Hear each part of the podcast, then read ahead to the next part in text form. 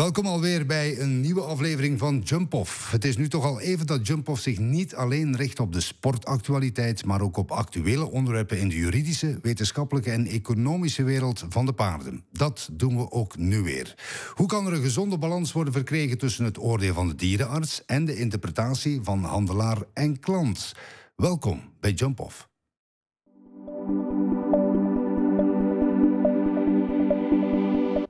Kan er een gezonde balans worden verkregen tussen het oordeel van de dierenarts en de interpretatie van handelaar en klant. Daar gaan we het over hebben met aan mijn linkerzijde de Raad van Wijzen, Luc Tieleman en Maurice van Roosbroek. Welkom, heren.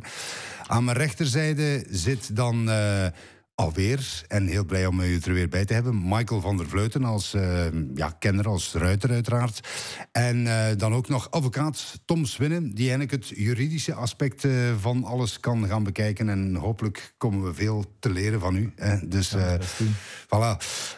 in de vorige aflevering al had Stefan Conter al duidelijk laten merken ook dat er soms willekeur is bij bepaalde keuringen. Dat, dat bepaalde dierenartsen niet echt opgeleid zijn om een oordeel te vellen, om een juist oordeel te vellen.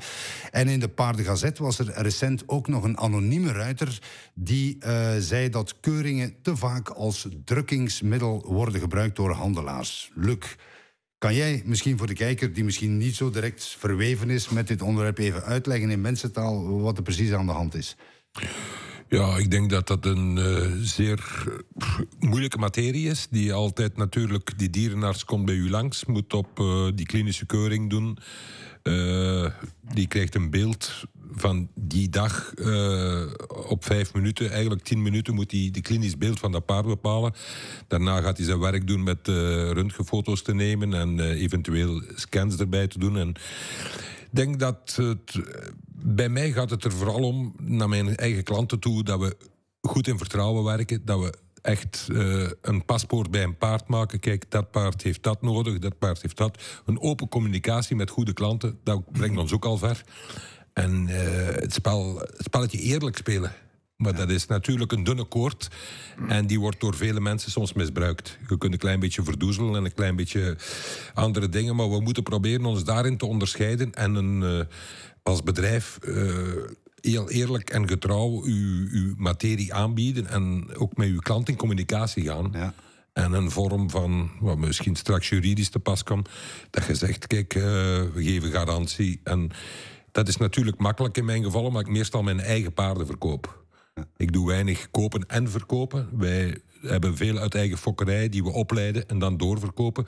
Paarden waar we enkele jaren mee aan het werk zijn, die we kunnen zeggen: kijk, die zijn gezond. Die, die, die paarden lopen drie, vier jaar op wedstrijd bij ons, hebben bijna geen begeleiding nodig. Uh, dat zijn gewoon gezonde paarden. Daar, daar staat er sterk mee. Maar dan is natuurlijk die die dierenartsenpaard wordt bijvoorbeeld klinisch gekeurd op de harde cirkel. Maar dat moet dat paard maar één keer doen in zijn leven. En dat is die keuring voor die dierenarts. Want die dient eigenlijk om hindernissen te springen en niet op de harde cirkel te draven. Dus, maar dat zijn... Die een paard kan dat beter als het ander paard, fysiek. Gewoon omwille van dat hij beter draver, betere balans heeft. Het is, het is een zeer... Eh, een dunne koord. Ja. En dat de mensen zeggen dat wordt gebruikt als drukkingsmiddel. Oké, okay, dat werkt niet keer in uw voordeel, dat werkt niet keer in uw nadeel. Maar dat hoe, is, dat hoe wordt dat dan gebruikt als drukkingsmiddel? Ja, als er bij een paard bijvoorbeeld enkele opmerkingen zijn op de foto's, kunnen zij zeggen: ja, we kunnen dit paard wel aankopen, maar dat houdt een bepaald risico in. Uh, bij doorverkoop gaan we altijd problemen hebben als een dierenarts komt. Dus we willen hem eventueel wel kopen, maar dan voor een lagere prijs. Ja. Maar dat is ook zo als die handelaar dat risico wilt nemen, want uh, hij kan misschien met zijn eigen klanten, waar hij een vertrouwensrelatie mee opgebouwd heeft op lange termijn, wel dat paard door die keuring laten passeren, maar dat gaat die particulier nooit niet kunnen. Als die klant rechtstreeks bij die particulier moest komen en die hebben geen relatie en dat paard heeft dan enkele opmerkingen, dan gaat dat ook niet door. Dus ja, dat is eigenlijk. Dat gaat nooit niet je gaat altijd met een hele grote grijze zone zitten. Je zit misschien met, als je het kort door de bal bekijkt, 20% waar daar geen probleem mee zijn, die een goede keuring hebben, die goede foto's hebben. Dan heb je 40% met opmerkingen en dan 20% die niet kunnen. Ja. Maar dat, dat, is, dat is altijd afhankelijk van wie heb je voor je. Is er, hebben zij het paard al doorverkocht? Hebben ze hem niet doorverkocht? Uh, is, het, is het een jonger paard dat nog niet op wedstrijd gelopen heeft en die nog heel zijn carrière voor de boeg heeft? Gaan ze ook een strengere keuring doen? Als een paard negen of tien jaar is, die paspoort heeft dat hij elke maand uh, twee keer op internationaal concours geweest is, dan is dat een gezond paard. Hè? Ja. Want anders kan hij die, die concours niet lopen. En dan, dan wordt die keuring ook nou, vanand eigenlijk is dat paard dan duurder, maar wordt die keuring eenvoudiger. Tegenover een jong paard die nog al het werk moet aan gaan kunnen en nog alles bewijzen. Maar ik denk dat dat altijd een materie gaat zijn, uh, vatbaar voor discussie. Ja. Dat we er niet buiten kunnen. Nee. En dan hebben we bijvoorbeeld een advocaat hier bij ons, eh, Tom Swinem. Uh, ik weet niet, word je daar vaak op aangesproken? Ik bedoel, of ingeschakeld voor uh, dergelijke zaken? Of moet er een juridisch kader gecreëerd worden daar rond? Want dierenartsen, het is precies geen toffe job meer, hè? Um, ik denk dat de, de risico's van een, die een dierenarts loopt misschien uh, soms wat overschat zijn geworden in, in vorige uitzendingen. Ja. Um, uiteindelijk denk ik dat je goed moet begrijpen... Welke, en in welke zin overschat, hoe bedoel je dat? De aansprakelijkheid die, de, die, een dierenarts loopt bij het uitvoeren van zijn taak als bij een aankoopkeuring. En hoe groot is die aansprakelijkheid? Ik denk dat die, die aansprakelijkheid als such niet zo groot is, omdat uiteindelijk uh, je moet aantonen om een dierenarts aansprakelijk te kunnen stellen dat hij een professionele fout heeft begaan. Ja. En we, we, hebben het hier gezegd, er zijn zoveel grijze zones dat het is niet omdat je in een grijze zone voor A of voor B kiest, dat je daarom een fout begaat. Mhm. Het is maar wanneer je in een zwarte of een witte zone, man, en iedereen is ervan overtuigd, dit is een zwarte zone en dit is een witte zone, dan voor de andere zone kiest, dat er sprake zou kunnen zijn van aansprakelijkheid. Dus die aansprakelijkheid is niet automatisch uh, enkel maar wanneer de de klant van de dierenarts, zij die de opdracht heeft, zij die de opdracht geeft, inderdaad kan aantonen, bewijzen dat die dierenarts een professionele fout heeft, heeft gemaakt. Ik denk wel dat er, uh, dat er waarschijnlijk het, het, het kader kan uh, geholpen worden door bijvoorbeeld, en ik denk dat dat vandaag te weinig gebeurt. Ik heb een aantal dierenartsen die dat doen, die me daar al voor geraadplicht hebben, maar ik denk nog te weinig, dat ze duidelijker afspraken maken met hun cliënt. Hè. Kijk naar andere beroepsgroepen, naar een bedrijfsrevisor, een consultant en dergelijke meer. Als je aan hen een, een, taak vraagt, hmm. die gaan een opdrachtbrief, zoals ze dat noemen, maken. Een soort overeenkomst waarin ze zeggen, kijk, dit is wat wij gaan doen maar weet ook welke de beperkingen zijn wat wij gaan doen. Dus als die in een bepaalde opdrachtbrief bijvoorbeeld zou zeggen, kijk, wat ik ga doen, beste klant, is inderdaad maar een momentopname en ik ga naar mijn best vermogen jou een advies geven wat ik denk of dat paard geschikt is voor het gebruik dat jij beoogt, ja of nee. Maar dat advies houdt geen garantie in. En dan heb je al heel veel zaken gecoverd. Tweede is dat het ook... Maar dat gebeurt te weinig. Gebeurt weinig, ja. Gebeurt heel weinig. Hebben jullie daar ervaring mee? Of uh, ik zeg maar, bij een dierenarts die zoiets op voorhand zegt? Of... Nee, nee, op het moment gebeurt dat eigenlijk Van, zelden. Weinig tot, weinig tot niet. Maar ik denk dat de markt daar waarschijnlijk wel, net zoals hè, de, de, de, sector professionaliseert, heel sterk. Hè, in accommodatie, in, in, in techniek, in, in de wetenschap en dergelijke meer zie ik dat, je, dat, je, dat ook juridische omkadering, hè, de bedragen worden groter, de, de, de, sector wordt belangrijker, dat ook de juridische omkadering uh, volgt of zal volgen of noodgedwongen zal moeten volgen, omdat inderdaad anders bepaalde dingen, uh, dingen gaan mislopen. Maar zijn enkele dierenartsen zeggen die jou al ja, geconsulteerd hebben in verband met... In verband met de opdrachten die zij doen. Dat gaat zowel over keuringen, maar dat gaat ook over het, het, het, het eh, de voortplanting. Dat zijn ook ingrepen die gebeuren waar bepaalde risico's aan verbonden zijn bij de merrie en bij de hengst. Die ook zeggen, ja, als ik die technieken uh, ga doen, wil ik, dat kan altijd eens mislopen dat hoort bij het vak. Hè. Uh, dus daar kan je afspraken over maken. Nou, wat, kan wat vragen ze dan aan jou? Om een overeenkomst op te stellen, een soort modelovereenkomst. Dus die zij een kunnen, soort contract. Een soort contractje. Een contractje. Dat hoeft niet heel complex te zijn. Een contractje dat ze kunnen gebruiken wanneer zij, zeker wanneer zij werken met bijvoorbeeld cliënten die zij minder goed kennen en ze minder vertrouwen, of die minder vertrouwd zijn of minder de risico's aanvaarden van het vak. Michael, ben jij uh, wat vertrouwd ook zo met keuringen? Veronderstel ik dat, dat je daar ook wel uh, met dierenartsen contact hebt enzovoort. Uh, merk je dat ook in Nederland? ja, ook ja. wel. Maar ook wat je al zei, van, we doen, ja, je, je, vraagt een bepaalde dierenarts voor een, een, keuring uit te voeren... maar daar gaat verder niks, niks op papier Maar is dat iets wat misschien zou moeten gaan gebeuren om zich juridisch in te dekken? Want we hebben het ook in die vorige aflevering ook over gehad. En ja, er is wel wat kritiek op. Maar ik kan me ook voorstellen dat die dierenartsen inderdaad ook zijn van... oh, uh, als het zo zit, dan willen wij wel eventjes... Ja, ja. Maar je hebt nog niks aan de hand gehad op, uh, dat, op dat vlak. Nee, Michael. Nee, Sorry, dat je, uh, nee, het is nog niet dat je zoiets meegemaakt hebt. Uh, nee, af, nee. nee af. Problemen gehad of ooit iets waar je zelf zegt van... Uh, oh, dit had anders gemoeten of... Nee, ja, wel ooit dat je een andere mening hebt. Omdat wij ja. natuurlijk als... als kijk, ik, in mijn geval, ik rijd de paarden en dan... Um, de, de, gevoel kan nooit anders zijn bij het beeld wat je krijgt. Wat, wat Luc ook al zei. Ik bedoel, een keer op die stoep lopen ja, ik, ik, ik heb eerlijk gezegd, ik heb paarden gehad als ik die, die, ik al, die ik een paar jaar op topniveau heb kunnen rijden, die gewoon perfecte managers zijn. Uh, ja, als die op de stoep zie lopen, word ik misschien ook niet vrolijk. Nee. En als ik het paard niet zou kennen, mm. zou ik ook denken van ja, dat weet ik ook niet.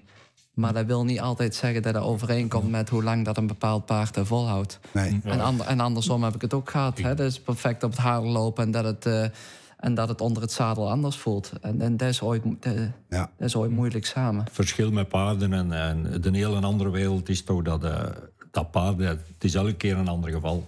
Ja, ja. Het is nooit niet twee keer hetzelfde. Dus voor dat ergens gewoon vast te leggen op papier hoe dat juist moet zijn, is een onmogelijke zaak. Nee, wat, wat ik eigenlijk wil bedoelen is dat je duiding geeft als een dierenarts een opdracht. Ik denk dat het, het, voorbeeld van Michael is eigenlijk met alle respect een slecht voorbeeld, want Michael zal een heel goede relatie hebben met zijn dierenarts en zal ja. van iedereen hier aan de tafel of, of, of, binnen heel goed weten waarover hij spreekt en ook de risico's kennen en bereid zijn ook die te aanvaarden. Ik denk waarover het gaat is over de, de, de, de, de consumenten, zij die minder kennis hebben van een paard, die beroep doen op iemand die hen daarin begeleidt en dus daar heel veel van verwachten. Die en nieuwe soms, mensen een soms te veel verwachten natuurlijk. En mm-hmm. dan kan het voor een dierenarts wel interessant zijn, omdat Michael zal waarschijnlijk zijn dierenarts nooit iets kwalijk nemen, omdat hij ook zelf wat hij ja, ja, verteld wordt kan interpreteren, plaatsen en hij neemt een beslissing. Maar iemand die, daar min, die niet die ervaring en die kennis heeft, en zo zijn er ook meer en meer, en zo zijn er ook mensen in binnen- en in buitenland, voor die mensen kan het wel handig zijn wanneer er een, een, een relatie net start. Mm -hmm. hè, om bepaalde zekerheden ja. in te bouwen. Ja. Uh, bijvoorbeeld, je kan je aansprakelijkheid bijvoorbeeld heel simpel beperken tot wat de limieten van jouw beroepsaansprakelijkheidsverzekering. Hè. De meeste die, of de dierenartsen hebben een aansprakelijkheids, professionele aansprakelijkheidsverzekering. Je kan perfect, zoals in onze sector gebeurt dat ook. Uh, in onze algemene voorwaarden bij mij staat ook dat onze aansprakelijkheid als advocatenkantoor beperkt is tot de aansprakelijkheid die wij professioneel ja. hebben verzekerd. Want anders ja, nemen we soms dossiers aan waar de mogelijke aansprakelijkheid uh, ja. Door een hoog kan gaan. Dus uh, je moet bepaalde afspraken maken en vaak loopt het dan de, de schrijnende gevallen dan tussen aanhalingstekens of de moeilijke gevallen die dan naar boven komen als oei, nu loopt het mis. Ja. Die vinden dan vaak een oorsprong door het feit dat er dan geen geen, geen, geen afspraken, afspraken zijn. Ja. Moet dat daarom? Ik zeg, dat moet ja. niet, maar het kan wel... Uh, maar bestaat er, bestaat er eigenlijk een bepaald juridisch kader bij verkoop van paarden en daaraan verbonden keuringen? Bestaat dat kader? Over keuringen uh, op zich niet, maar een koop-verkoop van een paard is op zich niet anders geregeld dan de koop-verkoop van een of ander, een ander roerend goed. Ja. Of ik nu een gsm, of het gaat nu over een gsm of over een, een wagen. In principe ja. is dat hetzelfde. Je moet wel het onderscheid maken tussen wie, is, wie zijn de partijen bij de koop-verkoop. Is dat, uh, zijn dat, uh, ofwel kan dat zijn een professioneel en een consument. En dan val je in de consumentenkoop. En dat is Europese wetgeving, Europese richtlijn, die bepaalde bescherming oplegt aan de consument, die wel vergaander is dan in een B2B-verkoop of, uh, of, ja. of, een consument die aan een professionele verkoper verkoopt. Ja.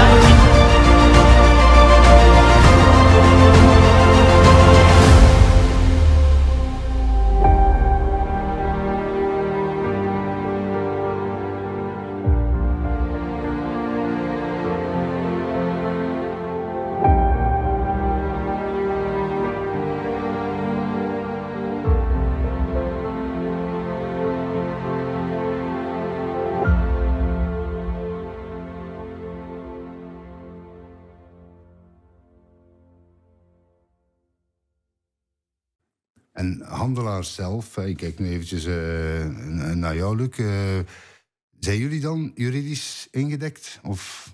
Ja, we hebben sowieso onze aansprakelijkheid via onze vennootschap die verzekerd is, maar niet speciaal voor handel. Maar ik denk ook dat we er is ook een klein beetje, heb ik nu de laatste keer vernomen, een beetje een nieuwe trend. Klant die overkomt uit Amerika, proberen drie, vier paarden.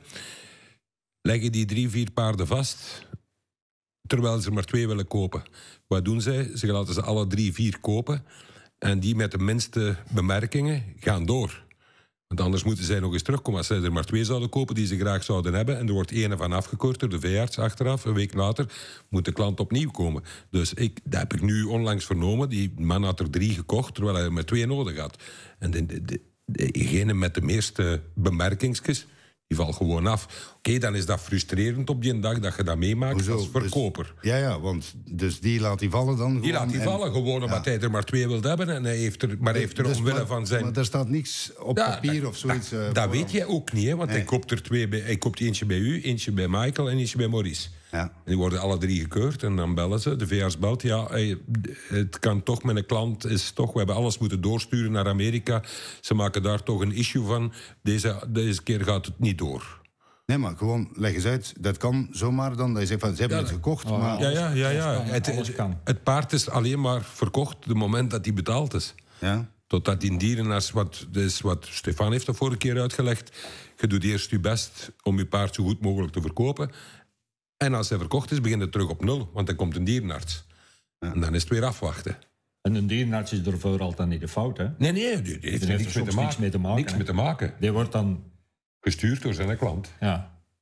Want heeft hij die een andere liever? Of heeft hij iets beter gevoel op de andere paard? Of hij is van gedacht veranderd. Of hij is, ja. dat is... Uh, ja. En er zijn zoveel factoren. Ja. Maar dus, maar dat, dat paard dat dan wegvalt is... Uh, ja, maar dat blijft dan ook... Het, maar het is nog niet betaald. Het is, dat van, ja, ja. paard wordt, wordt eerst altijd gekeurd. En dan bloed getrokken wordt, bloed gecontroleerd. En uh, dan pas volgt de betaling. En ja, dat kan ook al een maand overgaan of zes weken. Hè? Ja, ja, dat, kan, kan, dat kan een lange tijd duren. Maar dat, is, dat zijn... Dat zijn situaties die we allemaal meemaken. Dat is ook weer een nieuwe trend een beetje, maar dat is... Ja, maar het is niet dat jullie zeggen van we moeten daar een extra juridisch kader rond. Nee, over, dat, over dat topic inderdaad denk ik, denk ik niet. Dat kan je niet. kun je niet. Maar het, ik denk meer dat, wat Tom wil bedoelen is meer voor de amateurs hmm. en de niet-professionelen die kopen en die hun eigen beschermd willen zien. En die, de handelaars onder elkaar denk ik niet dat we dat nodig hebben. Maar ik denk meer zo iemand die eigenlijk weinig voeling heeft, die geen nieuw zijn. Of nieuwe mensen die voor kinderen paarden kopen en zo. Die een beetje duurder investeren. En die bang zijn en die dan, als het misgaat, ja, die hebben geen ervaring en geen ding. En die, gaan dan, die, die doen dan juridische stappen. Ja. Maar heb ik allee, tot, hier, tot op heden nog nooit niet meegemaakt. Nee. Maar. Dat tussen, tussen professionele verkopers, ja, daar, daar geldt natuurlijk uh, ook bij de koper een onderzoeksplicht. Hè? En beide partijen worden daar geacht natuurlijk te weten met wat ze bezig zijn. Dus daar wordt het heel moeilijk om tot aansprakelijkheid te komen, tenzij dat er gevallen zijn van bedrog of fraude. Hè? Dat is altijd het geval. Doping of zo. Hè? Dergelijke, ja, dergelijke hè? foto's die, die, die vervalst zijn of, of, of, of een bepaalde zaken. Maar in die andere... gebeurt dat? Er zijn sommige gevallen waarin dat gebeurt, ja. Die zijn bekend uh, in de rechtspraak. Uh, zoals dat in alle sectoren... Zoals dat in alle sectoren ja, kilometer van iets, van een auto terugdraaien. Dat is, eh, dat is eigenlijk. Hè, dus het gebeurt evident in alle sectoren. Hè. Uh, gebeurt dat veel? Nee, allicht niet. Maar het gebeurt, natuurlijk kan het gebeuren. Maar tussen, tussen hè, beroepsverkopers, daar geldt, hè, zo om een juridische term, het, gemeen, het gemeenkoopverkooprecht, waar het op zich zeer moeilijk is. De enige verplichting die je hebt als verkoper, is het goed dat je beloofd hebt te verkopen, te leveren. Ja. Dus dan zeg je, ik verkoop jouw paard X, voilà, ik lever jouw paard X. Mhm. En ik, het enige wat ik moet garanderen, is dat ik inderdaad de eigendom van het paard van mij naar jou kan overdragen. Ja. Verder heb je geen bijzondere afspraken of geen verplichtingen na te leven, tenzij je bepaalde afspraken zou gemaakt hebben, contractueel dan in, in het kader dat je garanties zou geven over verdere prestaties en dergelijke van het paard.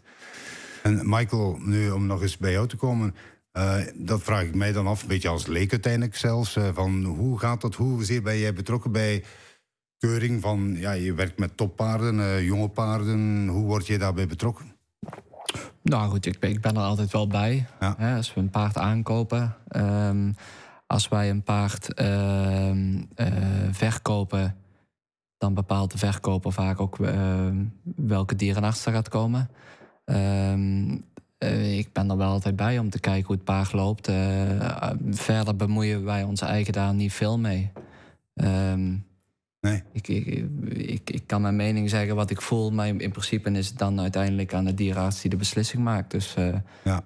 Maar uiteindelijk is het wel ja, een paard dat jouw paard kan worden. eh, dus is het wel belangrijk dat je misschien direct een goed gevoel hebt erbij. Of, eh, of hoe moeten we dat bekijken? als we een paard aankopen, Ja, ja. Ja. Ja, Ja, dan wil je dat wel. eh, ja.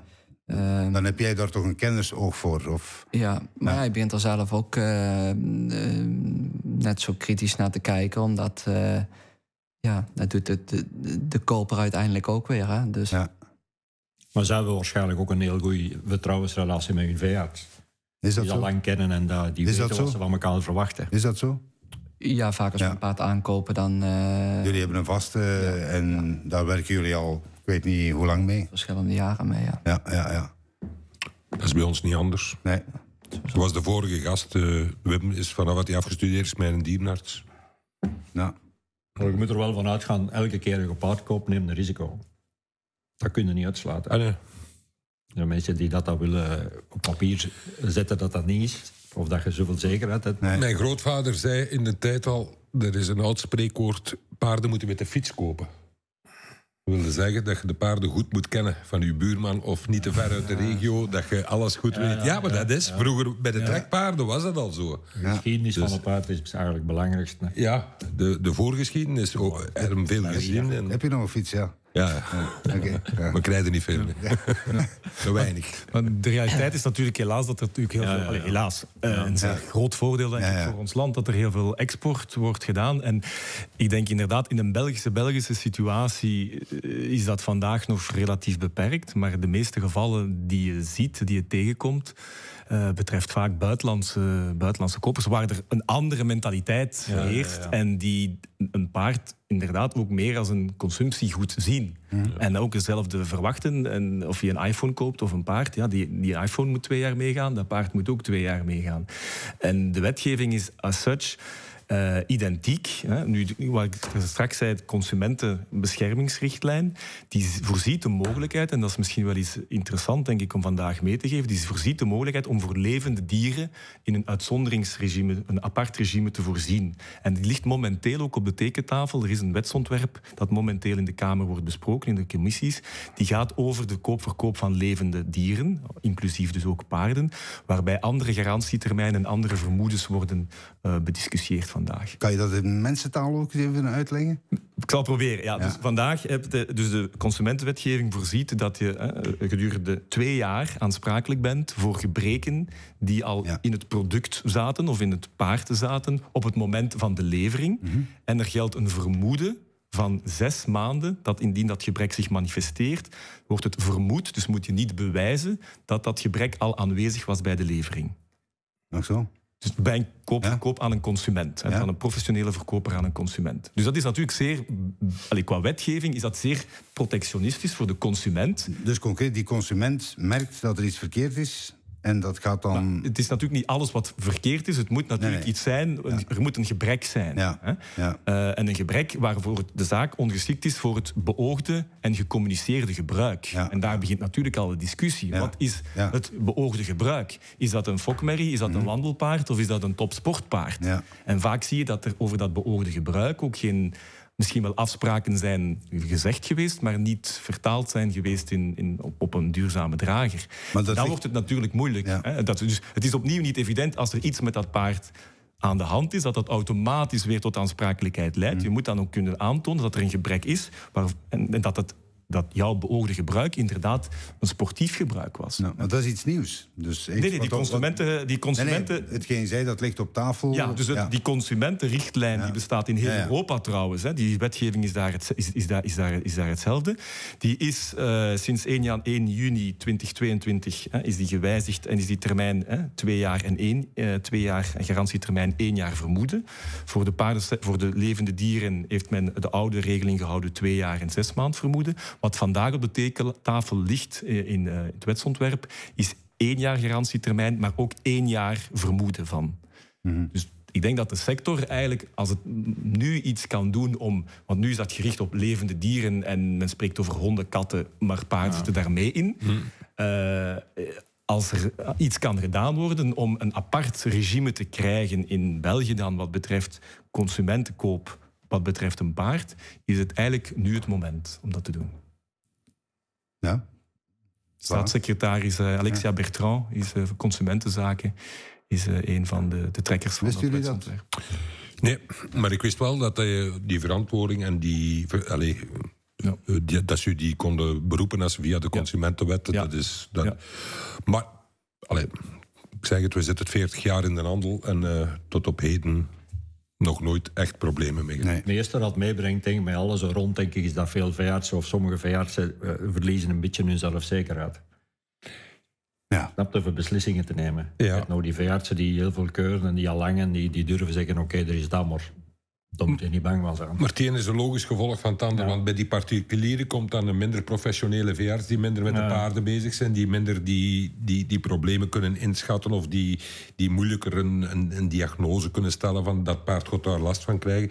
Als die iets hebben die theoretisch afwijkt... die hebben te weinig praktijkervaring. Ja. En dat is hetgeen wat je, Ja, wat je dan bedoelen. die En dan, die, die durven dan niet zeggen tegen die mensen... doe dat maar, want dat, gaat, dat paard gaat er nooit problemen van hebben.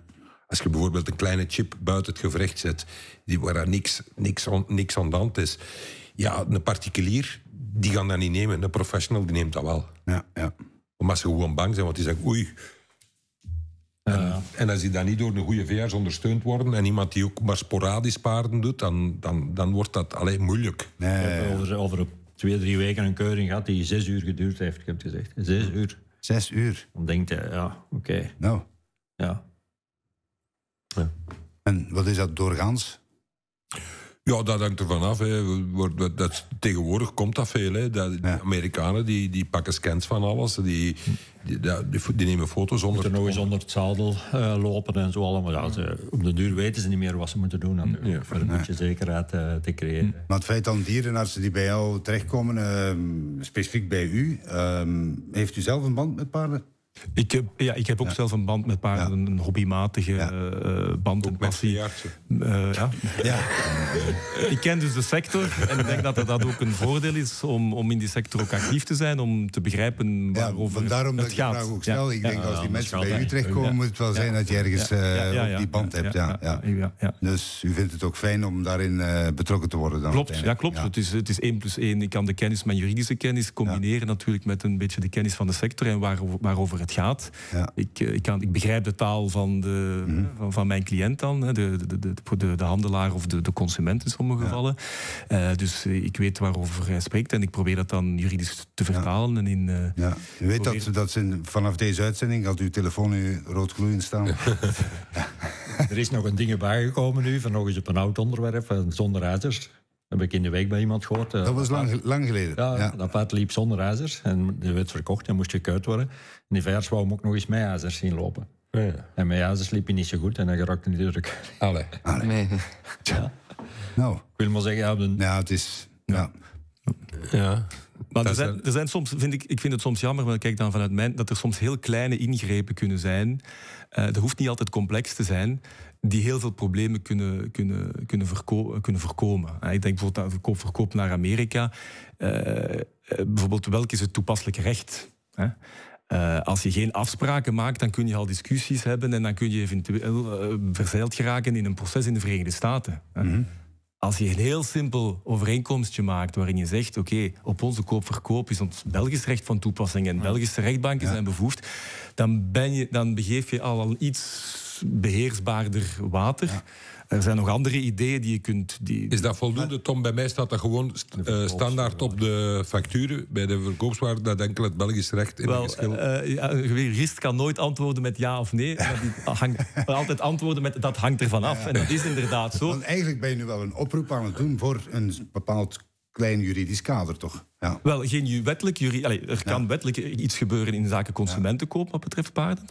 Eh, maar ik denk dat die professionaliteit... Maar je ziet dat ook al heel veel stallen en handelaars... die gaan ook al meer en meer, zeker eh, naar een klein kader. Hè. Eh, Want na- het is mooi, het voorbeeld dat je geeft van Amerika bijvoorbeeld, hè, dat je gewoon zegt van kijk, voilà, Als we dit al kunnen duidelijk maken op voorhand, dan kunnen we geen problemen achteraf hebben. Klopt, ja. Moet natuurlijk wel, om het, om, ik wil Luc graag, eh, Ja. graag, graag, graag antwoorden. Het moet wel duidelijk zijn dat die cliënt ook op het moment van de contractsluiting die algemene voorwaarden kende en aanvaard heeft. Dus als je natuurlijk al de verkoop hebt gedaan en nadien de factuur waar de algemene voorwaarden op staan, zou er discussie kunnen zijn dat kan al, hè, of, of de algemene voorwaarden al dan niet aanvaard zijn. Hè. Maar als je een heel simpel koop verkoopt... Trouwens, als je, ja, je weet als je naar de Verenigde Staten eh, iets koopt of verkoopt... die mensen die sturen vaak zelf al een contract... dat door hun lawyer of door hun adviseur is opgesteld. Hè. Dus, dus die, die, die zijn daarmee vertrouwd. En ik denk dat, dat de sector... En je ziet dat al als ik de, terugkijk de laatste vijf jaar... die maakt zich daar ook meer en meer vertrouwd mee... eh, om eh, niet in elke relaties. Hè. Eh, zaken moeten eh, en gebeuren ook op basis van vertrouwen. Eh, eh, maar in, om op een bepaalde een beperkte contractuele basis eh, te gaan werken. En dat sluit al 80 tot 90 procent van de, de geschillen en, en de risico's uit. Ik vind het heel interessant. Ik weet nu, gaat er ergens een belletje rinkelen? Of Nee, maar dat is natuurlijk al een tijdje bezig. Hè, dat Ja. die bij... Maar is er zoiets bij u dat je nu zegt van, ah, misschien moet ik me toch, misschien toch wat meer... Jawel, wel, misschien moet ik dat wel. Oké, wij ik ben ook nog een klein beetje, ik ben al oud en dan heb je ook het vertrouwen. We hebben altijd woord Ja. op woord en eh, allee, we willen dat eigenlijk zo graag verder doen. En hebben tot gelukkig nog geen problemen gehad, maar met de nieuwe consumenten en de nieuwe dingen. En, en- en in Amerika maken ze er ook geen punt van. Hè. Dat is een rechtszaak, als ze naar de bakker gaan, bij manier van spreken. Hè. Ja. Als ze denken, we moeten dat doen, dan moeten we dat doen. Maar we hebben ook veel naar Amerika verkocht. We hebben tot op hier toe nog nooit echt het grote probleem ermee gehad. Maar het is inderdaad misschien wel makkelijk te voorkomen als je een klein contractje doorstuurt en het eerst laat ondertekenen. En dan... Voilà. Slotconclusie. Met z'n allen naar eh Ja. Tops winnen. Ja. Helemaal tegelijk natuurlijk.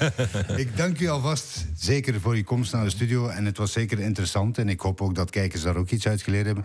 Michael, eh, nogmaals bedankt voor uw komst eh, naar de studio. Nog veel succes in je carrière. We volgen je op de voet natuurlijk. En zeker nog eens tot een volgende keer. En de heren, ja, ook zeker tot de volgende keer. Beste kijker, ik hoop, zoals ik zeg, dat u er iets eh, uit eh, hebt kunnen leren. Ook uit eh, deze aflevering. En de volgende zal zeker ook interessant zijn. Ik hoop dat u ook dan weer kijkt.